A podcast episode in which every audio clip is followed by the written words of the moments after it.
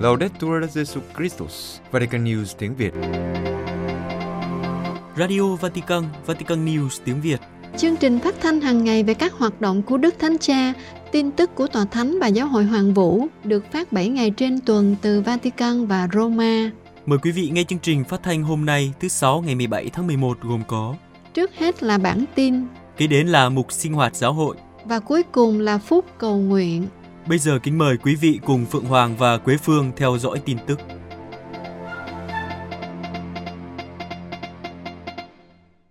Đức Thánh Cha đưa ra ba bài học từ đời sống đang tu, thinh lặng, thần bí và truyền giáo. Vatican, sáng thứ Năm ngày 16 tháng 11, Đức Thánh Cha nói với khoảng 100 tham dự viên của hội nghị về đấng đáng kính Maria di Ancreda do Học viện Giáo hoàng về Thánh Mẫu tổ chức rằng một nữ đan sĩ có thể cống hiến cho giáo hội ba bài học, thinh lặng, thần bí và truyền giáo. Đấng đáng kính Maria di Agreda là nữ tu dòng thánh Clara, thường được gọi là mẹ Agreda, sinh năm 1602 tại Agreda, một thị trấn nhỏ ở Tây Ban Nha. Từ châu Âu, nữ đan sĩ cùng với các chị em đến Mỹ thành lập đan viện ở đó. Mẹ Agreda được biết đến với tác phẩm Thần đô huyền nhiệm, rất có giá trị về tu đức và thần bí. Đi từ việc đấng đáng kính được gọi là người say mê kinh thánh, nhà thần bí về Đức Maria và nhà truyền giáo của Mỹ, Đức Thánh Cha đưa ra ba bài học mà một nữ đan sĩ có thể cống hiến cho giáo hội. Bài học đầu tiên là sự thinh lặng, thái độ lắng nghe để đón nhận trong tâm hồn tiếng nói của đấng tình yêu, lời vĩnh cửu của cha. Trong trường cầu nguyện, các nữ tu chiêm niệm đã uống suối nguồn kinh thánh một cách say mê, cảm nghiệm chính Chúa Kitô nói với mình và chính mình nói với người qua lời như gương mẫu mẹ Maria ghi nhớ trong lòng. Bài học thứ hai là thần bí, nghĩa là một tương quan với Chúa nảy sinh từ thái độ lắng nghe, từ việc đọc kinh thánh. Theo Đức Thánh Cha, đó là một trải nghiệm ngây ngất thoát ra khỏi chính mình, khỏi những tiện nghi, khỏi cái tôi ích kỷ, dành không gian cho Thiên Chúa như mẫu gương mẹ Maria. Theo nghĩa này, các tu sĩ chiêm niệm dạy chúng ta qua con đường khổ chế, từ bỏ và trung thành với niềm vui chỉ sống cho Thiên Chúa. Bài học thứ ba là truyền giáo.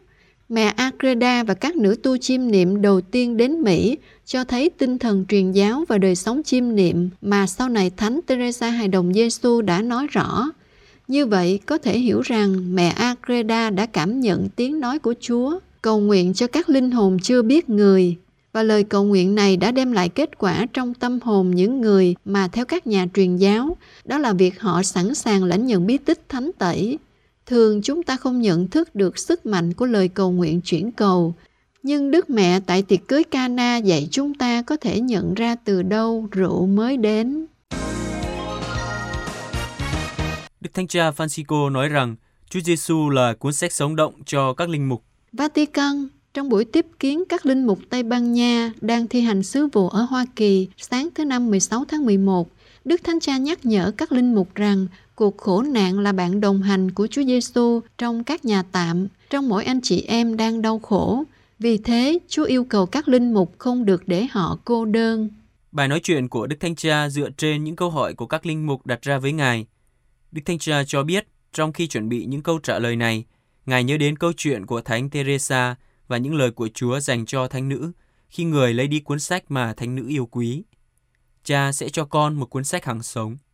Đức Thánh Cha nói, Chúa Kitô là cuốn sách sống động mà tôi muốn giới thiệu cho anh em.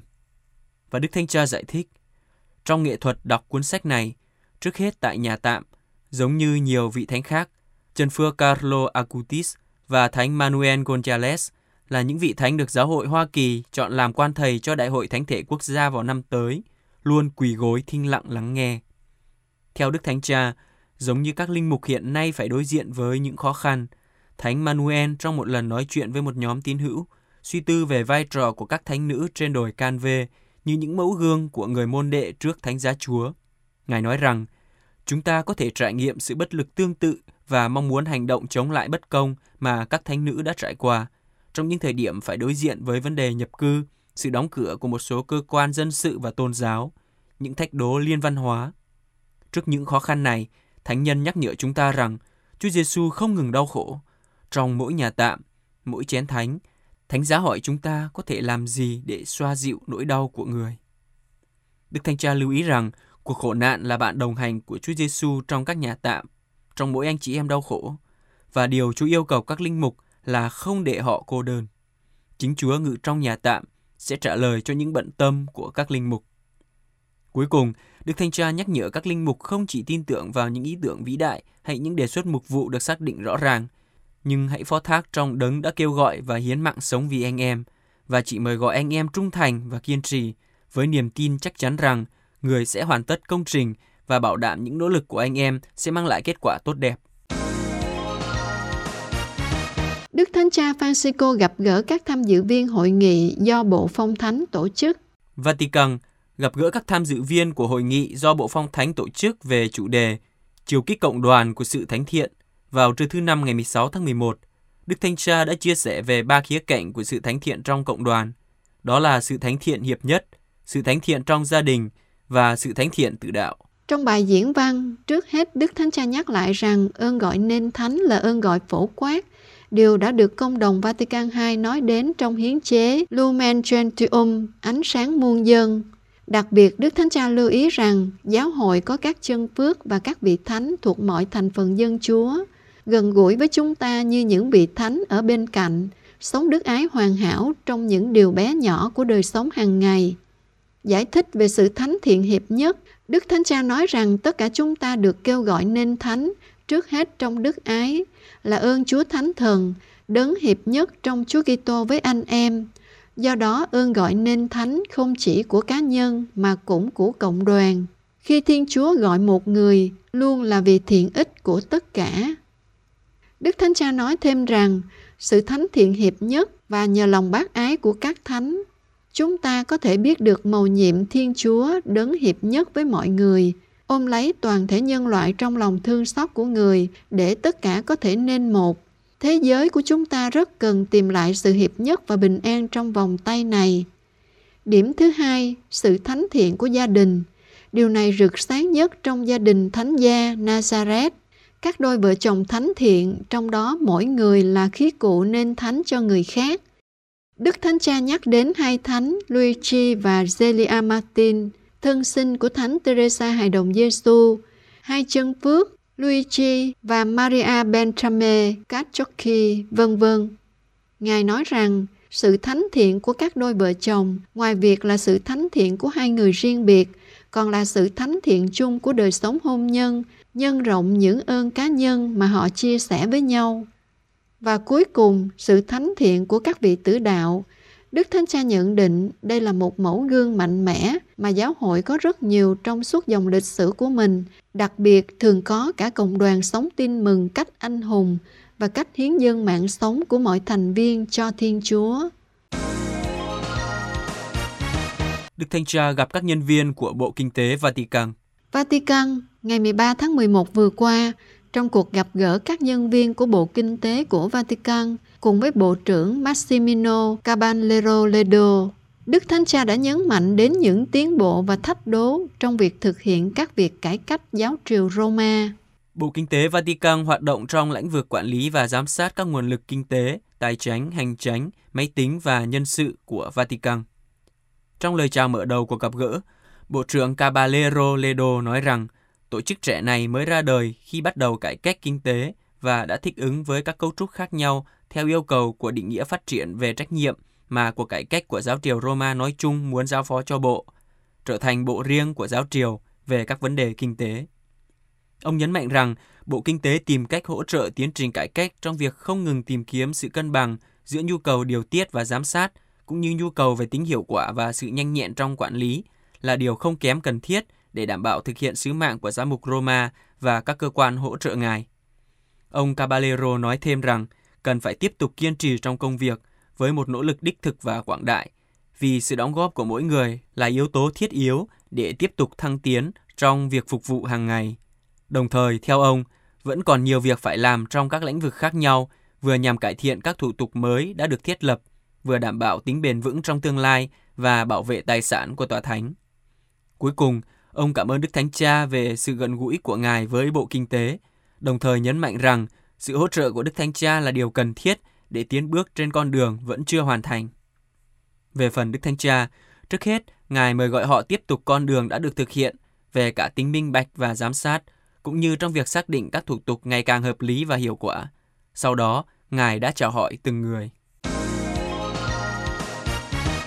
Vatican công bố chương trình bền vững hoán cải sinh thái 2030. Vatican, Phủ Thống đốc Quốc gia thành Vatican đã công bố chương trình bền vững hoán cải sinh thái 2030 với mục tiêu sử dụng có trách nhiệm các nguồn tài nguyên, các dự án tái trồng rừng, tiết kiệm năng lượng, xử lý chất thải và thay đổi xe chạy bằng điện nhằm giảm lượng khí CO2. Trong những năm qua, quốc gia thành Vatican đã cam kết thúc đẩy phát triển bền vững thông qua các chính sách sinh thái nhằm bảo vệ môi trường và đưa ra các chiến lược tiết kiệm năng lượng, áp dụng những chỉ dẫn của Laudato Si và Laudate Deum.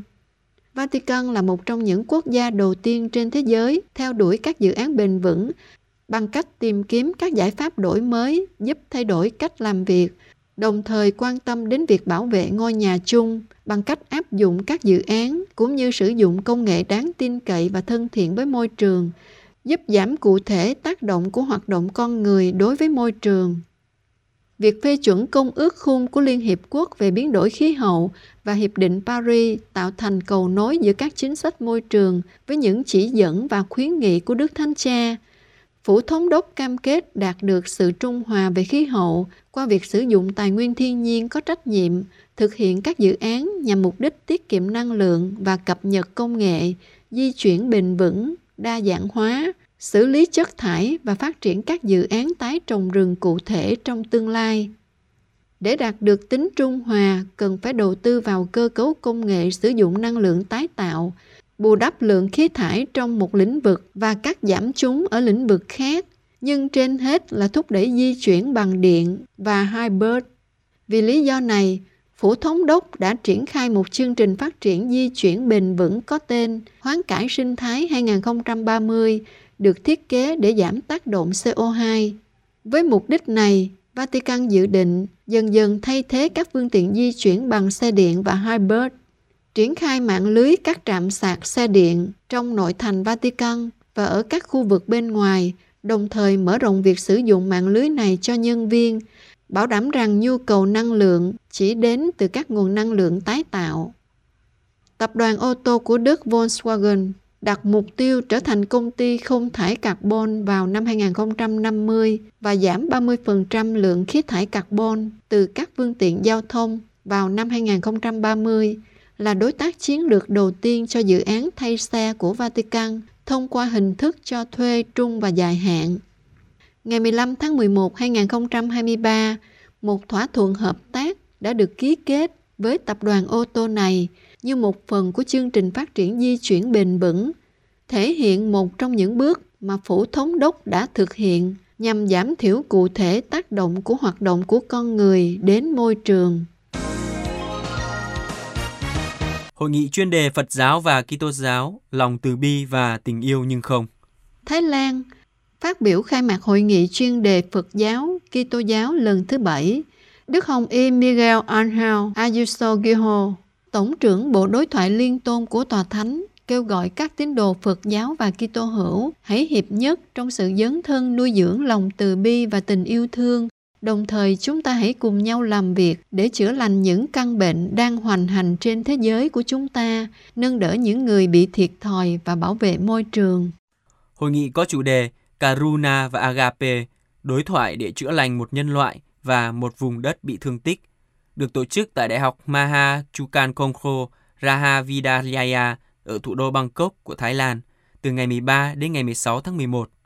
Hội nghị nhắm khám phá những đặc điểm và mối quan hệ sâu sắc giữa Karuna và Agape, suy tư về các khái niệm từ bi của Phật giáo và tình yêu vô vị lợi của Kitô giáo và tìm kiếm điểm chung giữa Kitô giáo và Phật giáo. Đức Hồng Y Ayuso Guisot, Tổng trưởng Bộ Đối thoại Liên tôn của Tòa Thánh nói rằng, cùng nhau với tư cách là Kitô hữu và Phật tử, chúng ta có thể là chất xúc tác cho sự thay đổi, thể hiện rằng tình yêu và sự hiểu biết vượt qua các ranh giới tôn giáo và văn hóa. Đức Hồng Y đã so sánh những lời dạy của Đức Phật và Chúa Kitô và kêu gọi các tham dự viên cùng nhau làm việc để giảm bớt những đau khổ của những người bị gạt ra bên lề xã hội và của môi trường. Ngài nói rằng, lòng từ bi như Đức Phật đã dạy, thôi thúc chúng ta đến với những người đang đau khổ để đưa ra một bàn tay hỗ trợ, thấu hiểu và xoa dịu nỗi đau ở bất cứ nơi nào chúng ta gặp thấy. Tình yêu được Chúa Kitô thể hiện thúc đẩy chúng ta yêu thương những người lân cận, quan tâm đến những người nhỏ bé nhất trong số chúng ta và hành động vị tha vì hạnh phúc của tất cả mọi người. Trong khi đó, trong bài phát biểu của mình, Hòa thượng Phra Bahamundit, nhà lãnh đạo Phật giáo, thành viên Hội đồng Tăng giả tối cao Thái Lan, nhấn mạnh rằng tứ vô lượng tâm, từ, bi, hỷ và xả có thể giúp những người bình thường sống với nhau trong hòa bình và hợp tác hoàn toàn. Ngài nhận xét rằng bởi vì nhân loại và trái đất đều có mối liên hệ với nhau, cả hai đều đau khổ, bị thương bởi sự tàn phá, bởi khí hậu, bởi nghèo đói và bởi chiến tranh. Trong bối cảnh này, Hòa Thượng lưu ý rằng Karuna rất cần thiết để giảm bớt nỗi đau của trái đất. Nơi nào có đau khổ của người khác, Karuna lay động lòng người để xoa dịu nỗi đau khổ của những chúng sanh đang gặp khó khăn. Không có bất kỳ sự phân biệt đối xử nào. Karuna không thể tách rời khỏi Metta, được dịch là lòng từ ái, là tình yêu thương vô điều kiện. Hòa thượng giải thích, nếu Metta, tình yêu thương có đặc tính là thúc đẩy điều tốt đẹp cho chúng sanh khác, thì Karuna, lòng từ bi, có đặc tính là loại bỏ đau khổ của chúng sanh khác. Qua so sánh, Metta và Karuna cùng nhau tạo thành một cặp đức tính dường như bao hàm khái niệm agape, tình yêu của Kitô giáo, ám chỉ tình yêu vô điều kiện, hiệp nhất và chữa lành. Quý vị vừa theo dõi bản tin ngày 17 tháng 11 của Vatican News tiếng Việt. Vatican News tiếng Việt Chuyên mục Sinh hoạt giáo hội COP28 Một môi trường truyền giáo và một cuộc gặp gỡ với Hồi giáo Kính thưa quý thính giả, chỉ còn hai tuần nữa, Hội nghị biến đổi khí hậu COP28 sẽ diễn ra tại Dubai, thủ đô các tiểu vương quốc Ả Rập Thống Nhất. Đối với đức cha Paolo Martinelli, đại diện tông tòa Nam Ả Rập, chủ đề khí hậu có liên quan đến tôn giáo như một yếu tố đạo lý. Các sự kiện được lên chương trình trong hai tuần này ở vùng Vịnh nhắc đến một yếu tố từ lâu đã là trung tâm của công cuộc truyền giáo và tạo thành một khu vực đặc biệt trong hoạt động đối thoại với Hồi giáo. Đức cha giải thích, trong xã hội các tiểu vương quốc Ả Rập Thống Nhất cũng như ở nước láng giềng Oman, có một sự quan tâm lớn đến vấn đề môi trường, đặc biệt nơi những người trẻ đã đọc và đào sâu các nội dung được đề xuất trong thông điệp Laudato Si của Đức Thánh Cha Francisco. Và khi COP28 đến gần, vấn đề càng trở nên quan trọng hơn. Từ ngày 30 tháng 11 đến 12 tháng 12, Dubai sẽ tổ chức Hội nghị khí hậu quốc tế của Liên Hiệp Quốc về khí hậu, với sự hiện diện của hàng ngàn tham dự viên, bao gồm các nguyên thủ quốc gia, quan chức chính phủ, các nhà công nghiệp quốc tế và các đại diện của khu vực tư nhân. Trong số các tham dự viên còn có các học giả, các chuyên gia, những người trẻ, tất cả cùng thảo luận đào sâu các nội dung của thỏa thuận Paris và sẽ được tổng hợp để đưa ra một đánh giá toàn cầu đầu tiên về vấn đề này và để nhấn mạnh những tiến bộ đạt được đối với các mục tiêu và phân tích các yếu tố quan trọng và những điểm chưa được giải quyết. Vị đại diện tông tòa Nam Ả Rập chia sẻ, Chủ đề tập trung vào đời sống giáo hội và của giới trẻ, và chính họ là những người yêu cầu đào sâu. Chúng ta nói về hoán cải sinh thái, sinh thái toàn diện, những cách diễn đạt không chỉ chỉ ra một khía cạnh cụ thể, nhưng còn đề cập đến một chủ đề cụ thể vốn là một phần thực tại của những người trẻ. Những điều liên quan đến họ ở bình diện con người trong các tương quan liên cá nhân và với các tín ngưỡng khác. Đây là con đường mà vị tiền nhiệm của tôi, Đức cha Paul Hinder và chính tôi đã ủng hộ mạnh mẽ ở bình diện một vụ. Tòa Thánh đã xác nhận Đức Thánh Cha sẽ hiện diện tại COP28 trong khuôn khổ chuyến viếng thăm chính thức các tiểu vương quốc Ả Rập Thống Nhất từ ngày mùng 1 đến mùng 3 tháng 12. Thời điểm quan trọng nhất của cuộc viếng thăm sẽ là ngày mùng 2 tháng 12. Trong ngày này, Đức Thánh Cha sẽ có một bài diễn văn tại Dubai trước các nguyên thủ quốc gia và chính phủ và sau đó là các cuộc gặp gỡ song phương. Ngày hôm sau, trước khi trở về Roma, Ngài sẽ khánh thành gian hàng đức tin. Gian hàng có 6 mục tiêu chính. Thứ nhất là truyền cảm hứng cho các nhà lãnh đạo tôn giáo trở thành những tác nhân hành động cho khí hậu. Thứ hai, chỉ ra các hành động cụ thể của các tổ chức và cộng đồng tôn giáo nhằm hạn chế biến đổi khí hậu bằng các chỉ số có thể đo lường được và cơ chế giám sát. Thứ ba, tạo ra một liên minh toàn cầu gồm các nhà lãnh đạo tôn giáo cùng nhau làm việc vì khí hậu. Thứ tư, khuyến khích các lãnh đạo tôn giáo tham gia đối thoại về khí hậu và truyền cảm hứng cho sự thay đổi. Thứ năm, tăng cường hỗ trợ các hoạt động vì khí hậu. Thứ sáu, thống nhất và bảo đảm sự hiệp lực bao nhiêu có thể của các lãnh đạo tôn giáo hiện diện. Trong buổi đọc kênh truyền tin vào Chủ nhật vừa qua, khi công bố sẽ tham dự COP28, Đức Thánh Cha kêu gọi các tiền hữu hiện diện tại quảng trường Thánh Phêrô cầu nguyện cho sự kiện toàn cầu này để hội nghị đạt được những mục tiêu mong đợi. Một mục tiêu thiết yếu là tạo nên cho cuộc sống trong một thế giới ngày càng bị chia rẽ, xung đột và bạo lực, các chính sách chung và một sự cộng tác hiệu quả nhằm hạn chế sự gia tăng nhiệt độ toàn cầu và xác minh tác động của biến đổi khí hậu. Trong cái nhìn này, hội nghị phù hợp với nền tảng hành động Laudato Si ra đời cách đây 2 năm, liên kết với thông điệp nhằm cung cấp các công cụ hữu ích để chăm sóc điều mà Đức Thánh Cha đã kêu gọi nhiều lần là ngôi nhà chung của chúng ta. Một sáng kiến được Bộ Phục vụ Phát triển Con Người Toàn diện nghiên cứu và đề ra các phản ứng để đối phó với cuộc khủng hoảng sinh thái và môi trường. Một chủ đề cũng được trình bày trong Laudate Deum. Cũng trong buổi đọc kênh truyền tin, Đức Thánh Cha đã nhắc lại nền tảng hành động Laudato Si ra đời cách đây 2 năm và cảm ơn những ai đã tham gia sáng kiến và khích lệ mọi người tiếp tục hành trình hoán cải sinh thái. Đồng thời, xin tất cả cầu nguyện cho hội nghị về biến đổi khí hậu tại Dubai. Abu Dhabi, các tôn giáo vì khí hậu. Cam kết của các tôn giáo đối với khí hậu cũng đã xuất hiện trong hai ngày làm việc ngày 6 và 7 tháng 11 vừa qua tại Abu Dhabi với Hội nghị Thượng đỉnh Liên tôn Toàn cầu về hành động khí hậu. Hội nghị là một trong những sự kiện chuẩn bị cho COP28 khoảng 30 nhà lãnh đạo tôn giáo đại diện cho các cộng đồng và truyền thống tôn giáo lớn trên thế giới đã ký tuyên bố liên tôn, cam kết thúc đẩy cộng đồng của họ, chống lại biến đổi khí hậu và kêu gọi các nhà lãnh đạo chính trị thực hiện hành động cụ thể tại Hội nghị biến đổi khí hậu COP28 vào tháng 12 được tài trợ bởi Tổng thống Mohammed bin Zayed Al Nahyan của các tiểu vương quốc Ả Rập Thống Nhất và được tổ chức bởi Hội đồng trưởng lão Hồi giáo cùng với sự cộng tác của Tòa Thánh, hội nghị cũng ghi nhận việc ký kết của các lãnh đạo tôn giáo vào tuyên bố chung về những hành động cần phải làm vì khí hậu.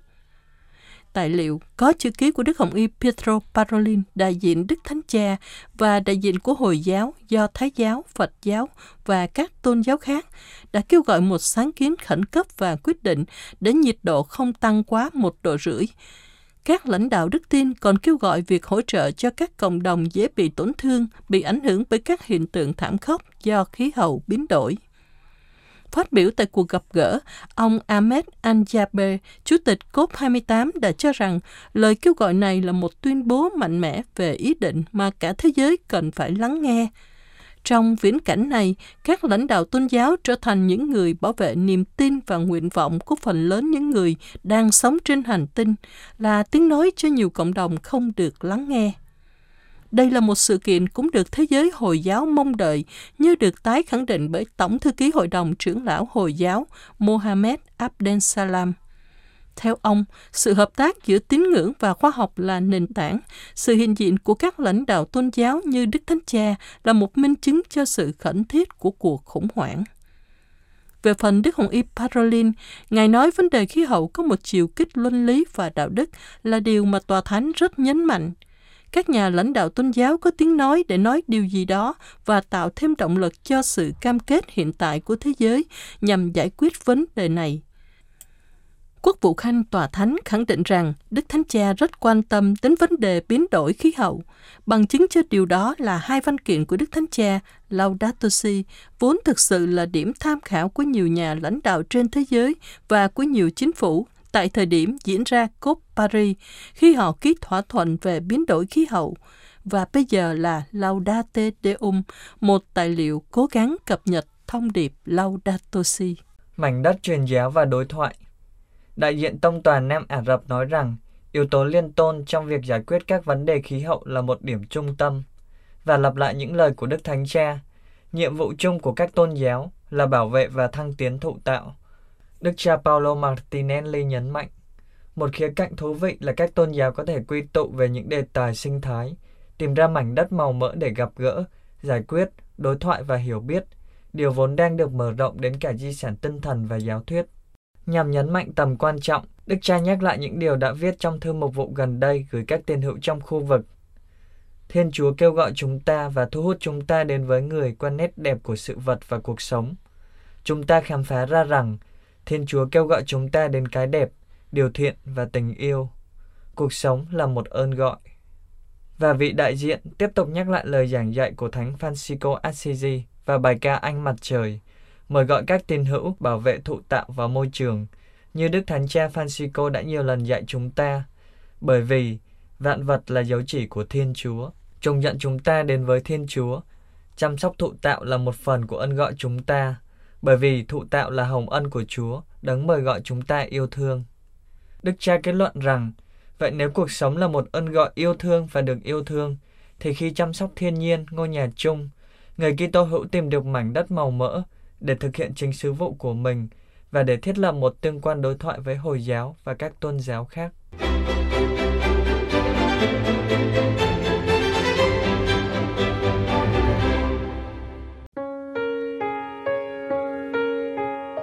Vatican News tiếng Việt.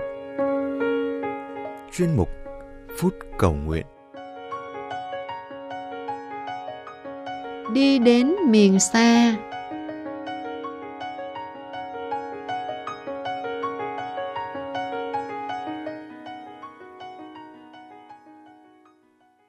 Tin mừng Chúa Giêsu Kitô theo Thánh Luca. Trong vùng ấy, có những người chăn chiên sống ngoài đồng và thức đêm canh giữ đàn vật. Bỗng sứ thần Chúa đứng bên họ và vinh quang của Chúa chiếu tọa chung quanh, khiến họ kinh khiếp hãi hùng. Nhưng sứ thần bảo họ, anh em đừng sợ, này tôi báo cho anh em một tin mừng trọng đại, cũng là tin mừng cho toàn dân. Hôm nay, một đấng cứu độ đã sinh ra cho anh em trong thành vua David – người là Đấng Kitô Đức Chúa. Khoảng thời gian này kỷ niệm 10 năm tông huấn niềm vui tin mừng ra đời. Như Đức Giáo Hoàng đã nhấn mạnh trong buổi tiếp kiến chung ngày 15 tháng 11 vừa qua, cuộc gặp gỡ với Chúa Giêsu luôn mang lại niềm vui. Quả vậy, lúc đầu dù có những sợ hãi, những người mục đồng cũng đã dám đến gặp Hải Nhi ngay sau một kinh nghiệm sợ hãi khi nghe tin của thiên thần. Đối diện với một thiên chúa khôn giò khôn thấu, kinh nghiệm của con người về Ngài chẳng bao giờ là đủ. Tuy vậy, đặc tính chung của kinh nghiệm về Chúa là niềm vui. Dẫu vậy, có khi bị chìm đắm trong bầu không khí vội vã và hỗn loạn của ngày nay. Dường như ít nhiều, chúng ta cũng có thể nhận thấy có khi mình đang đóng vai một kẻ vô thần lén lút. Khi bị thuyết phục rằng tin mừng chắc chẳng còn nhiều người quan tâm, và liệu còn đáng để chúng ta dấn thân loan báo hay không? Và rồi chúng ta đi vào những lập luận. Tôn giáo nào cũng tốt đẹp. Tôn giáo nào cũng dạy người ta ăn ngay ở lành. Và chúng ta lắm khi mất luôn động lực loan báo tin mừng. Nhìn lại hành trình của các mục đồng hay những điều đã xảy ra với các môn đệ trên đường Emmaus. Những người không thể tin vì vui mừng, rồi biết bao người khác, các môn đệ ở cùng nhau khi Chúa Giêsu đi đến nhà tiệc ly cũng không thể tin bởi vì quá vui mừng. Niềm vui của Chúa Giêsu phục sinh, cuộc gặp gỡ với Chúa Giêsu luôn đem lại niềm vui và kinh nghiệm về Chúa Giêsu luôn trẻ trung và là nguồn mạch không ngừng mới mẻ. Vậy nên, tin mừng luôn mới mẻ. Kinh nghiệm của chúng ta về Thiên Chúa cũng cần phải được làm mới trong môi trường sống của chúng ta, trong những công việc cụ thể của chúng ta, trong những người chúng ta gặp gỡ hạt giống tin mừng mà tôi đã lãnh nhận, liệu tôi có để nó sản sinh? Kinh nghiệm về Chúa đối với tôi liệu có quý giá? Dẫu cho kinh nghiệm ấy là kinh nghiệm đức tin tôi có được ngang qua ông bà, cha mẹ, hay tôi là một tín hữu tân tòng đi nữa. Nhưng trên hết, liệu tôi có đủ tin và đủ xác tín rằng chút kinh nghiệm ban đầu, giàu chỉ đơn sơ, ngang qua những thực hành đức tin có khi còn bề ngoài và hời hợt. Thực ra những kinh nghiệm ấy thực sự rất quý giá nếu tôi để nó lớn lên. Nếu tôi đủ can đảm như các mục đồng, vượt thoát kinh nghiệm sợ hãi để chạy đến với hài nhi. Điều vượt thoát ấy có thể là một quyết định chống lại cơn cám dỗ. sự trung thủy trong đời sống vợ chồng, trong đời tu, hay một kinh nghiệm chiến đấu để chọn lựa những giá trị công bình theo luân lý Kitô giáo trong công việc. Cuộc sống của chúng ta có biết bao miền xa cần vươn tới, nhưng Chúa Giêsu vẫn ở đó. Người là động lực và là đích điểm để chúng ta bước đi và bước tới.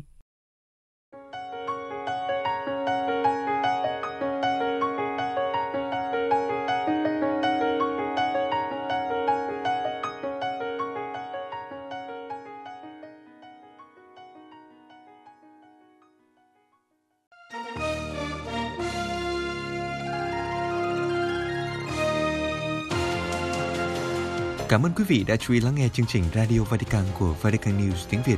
Xin Thiên Chúa chúc lành cho quý vị và toàn gia quyến. Laudetur Jesu Christus, ngợi khen Chúa Giêsu Kitô.